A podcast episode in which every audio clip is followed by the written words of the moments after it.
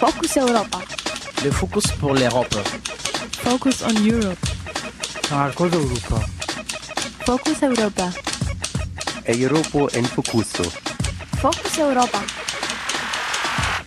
Fokus Europa. Nachrichten und Themen aus Europa auf Radio Dreieckland.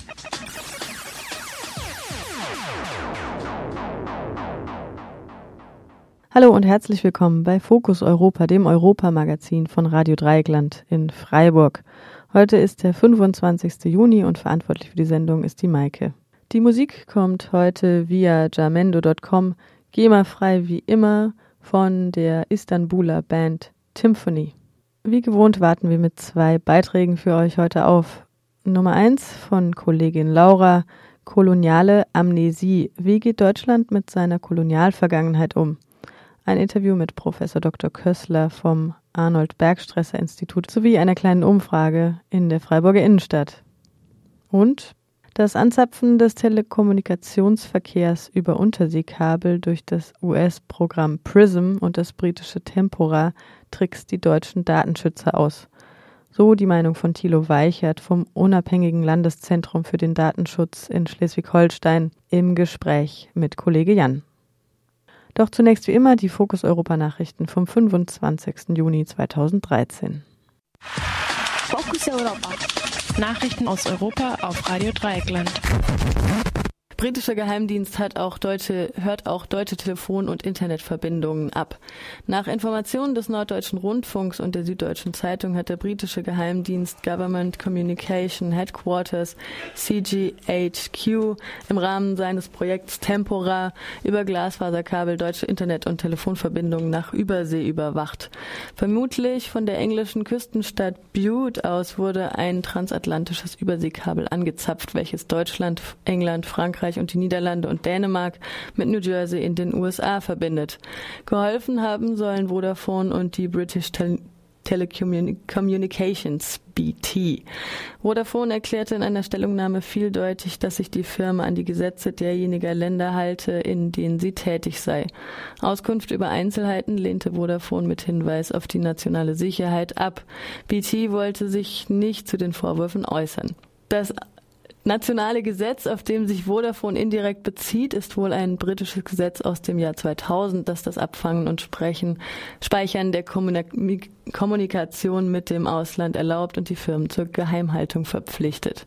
Außerdem Anzapfen an Knotenpunkten wie in Butte konnte Überseekabel auch mit Hilfe von U-Booten angezapft werden. Nach bereits über zehn Jahre alten amerikanischen Presseberichten wurde das amerikanische Atom-U-Boot Jimmy Carter so umgerüstet, dass es Überseekabel am Meeresboden aufschlitzen und anzapfen kann. Der deutsche Regierungssprecher Steffen Seibert erklärte, man habe das, der britischen Botschaft Fragen übermittelt, um zu erfahren, auf welcher Rechtsgrundlage und in welchem Umfang das passiert.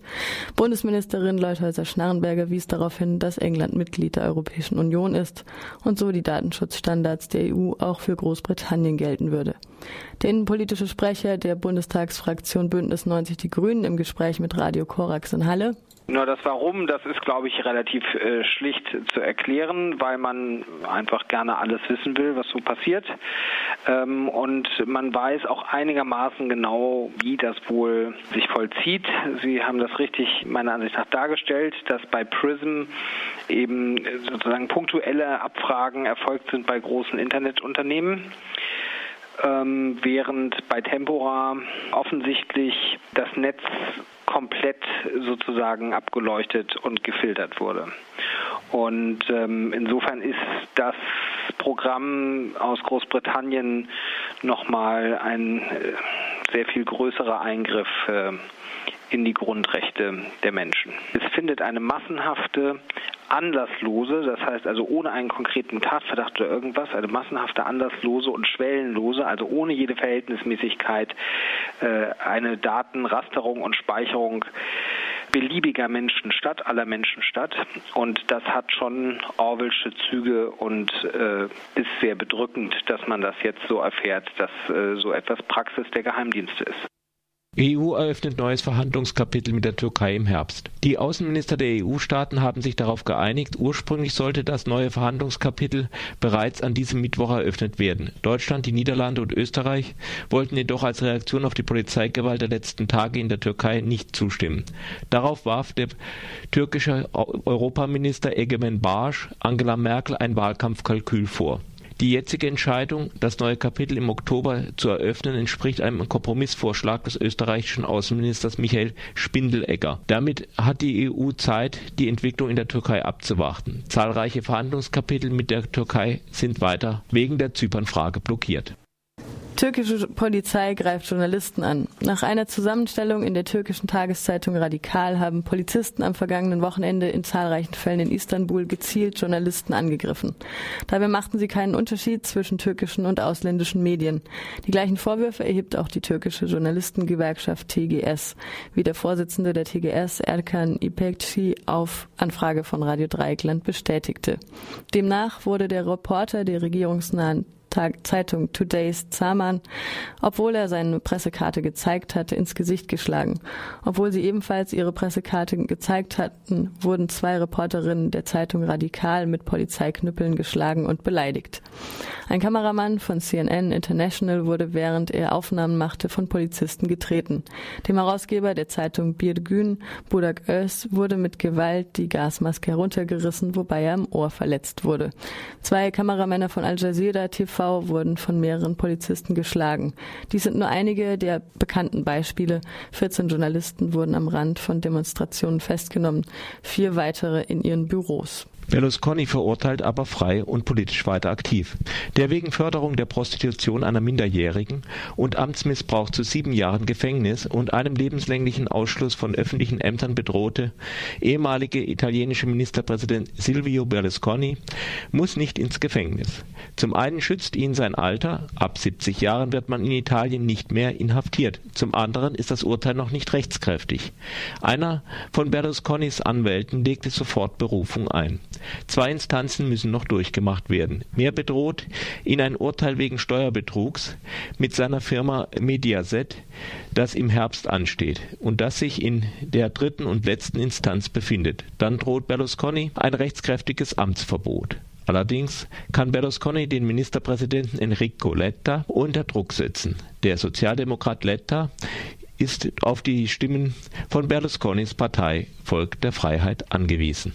Gestern begann die Sustainable Energy Week der EU, die Woche der erneuerbaren Energien. Sie ist eine Initiative der Europäischen Kommission. In dieser Woche soll es zum Beispiel um Aktivitäten gehen, die sich mit Energieeffizienz und erneuerbaren Energien beschäftigen. Die Sustainable Energy Week geht noch bis Freitag, den 28. Juni und fand erstmals im Jahr 2006 statt. Sie dient der Verbreitung von Best Practices, dem Finden von Inspiration, neuen Ideen und Vernetzung, um die Klimaziele der EU umsetzen umsetzen zu können. In der Ankündigung heißt es, unser Ziel ist es, ein größeres Bild von verschiedenen individuellen Bemühungen mit einem bunten Programm zu zeigen. Fokus Europa. Nachrichten aus Europa auf Radio Dreieckland.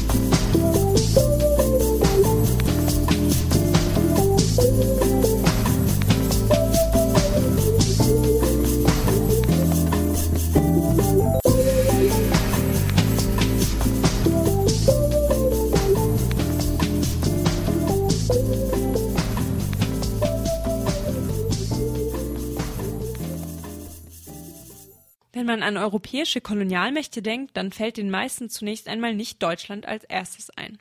Das liegt allerdings nicht daran, dass das Deutsche Reich sich so besonders unschuldig verhalten hätte im Scramble for Africa, sondern vielmehr daran, dass die Aufarbeitung dieses weiteren dunklen Kapitels der deutschen Geschichte in der Bundesrepublik erst langsam einsetzt. Von staatlicher Seite wird bis heute nicht einmal der Völkermord an den Herero in Namibia als solcher anerkannt.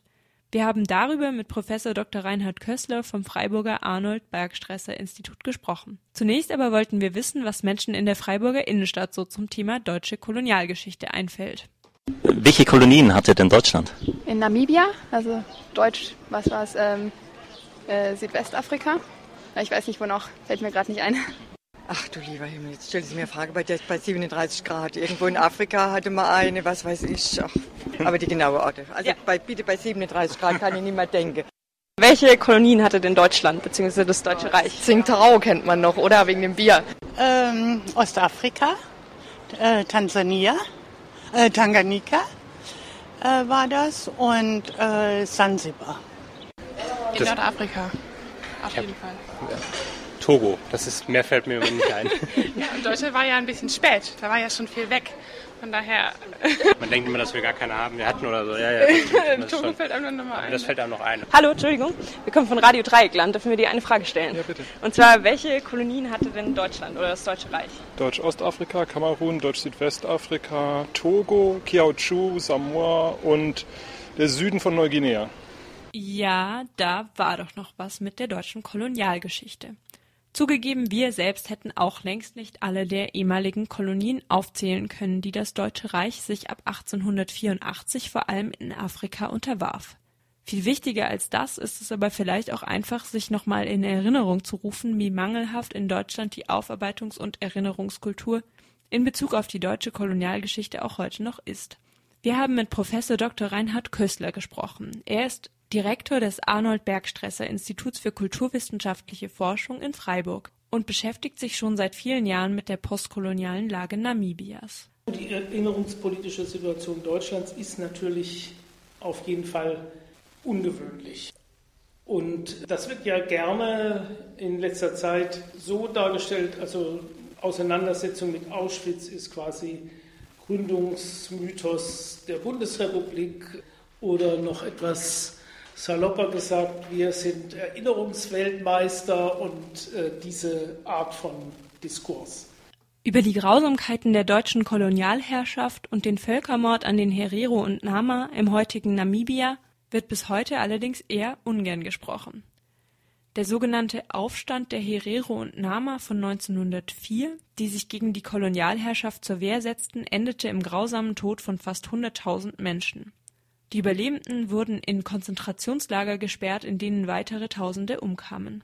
Dieser erste Genozid des 20. Jahrhunderts wurde bislang von keiner deutschen Regierung als solcher anerkannt. Die Nachkommen der Herero fordern von der BRD bislang ohne Erfolg eine Anerkennung des Völkermordes sowie eine finanzielle Entschädigungszahlung. Die Bundesregierung lehnt dies aber bislang ab. Nach 1945 war also diese, dieser Kolonialrevisionismus ja nun definitiv passé, darüber konnte man nicht mehr reden und man hat also jetzt eigentlich dieses Thema weitgehend ruhen lassen. Also ich rede von kolonialer Amnesie in dem Sinne, dass sie nur noch marginal überhaupt diese Tatsache, dass Deutschland mal Kolonialmacht war und mit gewissen Folgen thematisiert wurde. Bis zu dem Punkt, dass eben und das hört man gelegentlich auch sogar heute noch, gemeint wurde, ja, Deutschland ist ja kolonial nicht belastet, kann also in Afrika als Moderator oder Vermittler auftreten und so weiter, weil äh, wir haben ja in dem Punkt zumindest uns nichts vorzuwerfen. Diese Sicht der Dinge ist, glaube ich, 2004 mit dem 100. Jahrestag und dem relativ intensiven Gedenken an diesen Völkermord ein, Stück weit aufgebrochen. Was nach wie vor speziell eben bezogen auf äh, den Völkermord und äh, Namibia aussteht und äh, auch im Grunde genommen aussteht, ohne dass ich jetzt äh, eine kurzfristige Lösung sehen kann, ist ein adäquates öffentliches Verhalten und ein offizielles Verhalten. Das heißt also, eine Entschuldigung nicht irgendjemandes, sondern der Träger der Souveränität, das ist Bundespräsident oder Bundestag, mit entsprechenden Konsequenzen.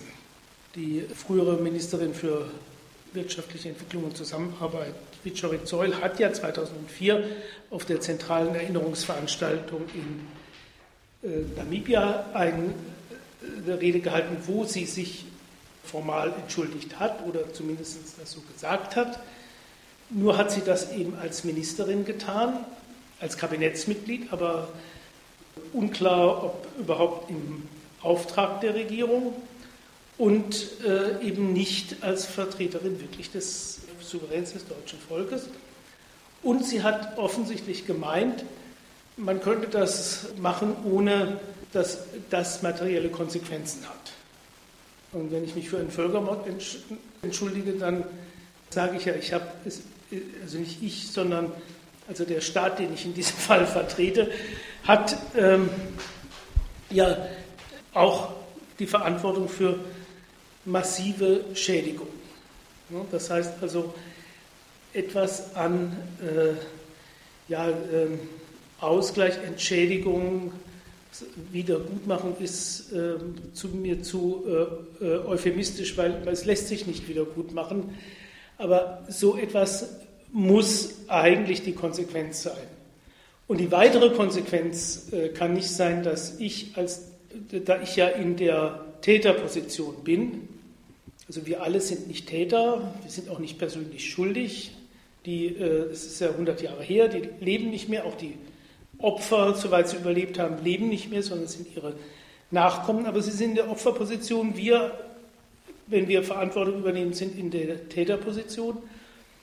Dann ist es nicht an mir zu sagen, was passieren soll, wie es dann von deutscher Regierungsseite immer wieder gemacht wurde, sondern ist mir aufgegeben, äh, zunächst mal zu fragen, was sind eigentlich die Vorstellungen derjenigen in der Opfersituation und dann in einen Dialog einzutreten. Das ist bisher überhaupt nicht passiert.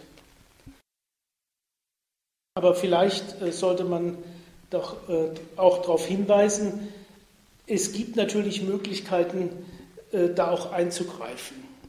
Also eine wichtige Form sind postkoloniale Initiativen in verschiedenen Städten, wobei ich Freiburg, glaube ich, nicht nur, weil wir in Freiburg sind, besonders hervorheben kann, weil es hier auch äh, über die Website www.freiburgpostkolonial.de einfach ein tolles Informationsangebot gibt, wobei aber auch eben immer wieder deutlich gemacht wird, wie die alltäglichen Bezüge, wo wir vielleicht jeden Tag an dem Haus vorbeikommen, wo dies und jenes passiert ist, was mit Deutschland und Kolonien zu tun hatte, das uns dann so klarer machen kann, dass wir tatsächlich in einer postkolonialen Situation leben und vielleicht auch manche Leute dazu aktivieren kann, äh, das eine oder andere zu unternehmen, um die beschriebene ziemlich äh, verfahrene Situation zu verändern. Ja, auf dieser Seite freiburg-postkolonial.de finden sich zahlreiche Informationen und Materialien zum Thema Kolonialismus und Aufarbeitung des Kolonialismus,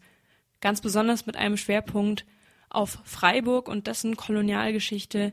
Und natürlich gibt es dort auch Informationen zu der aktuellen Debatte um einen möglichen Erinnerungsort in Freiburg. Thank you.